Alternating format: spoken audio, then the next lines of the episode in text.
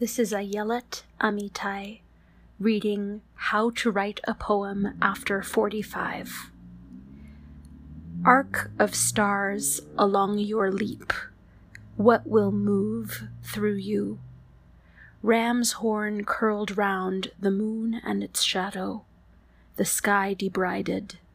Here the needle and the suture thread, and the steady hand and the eye.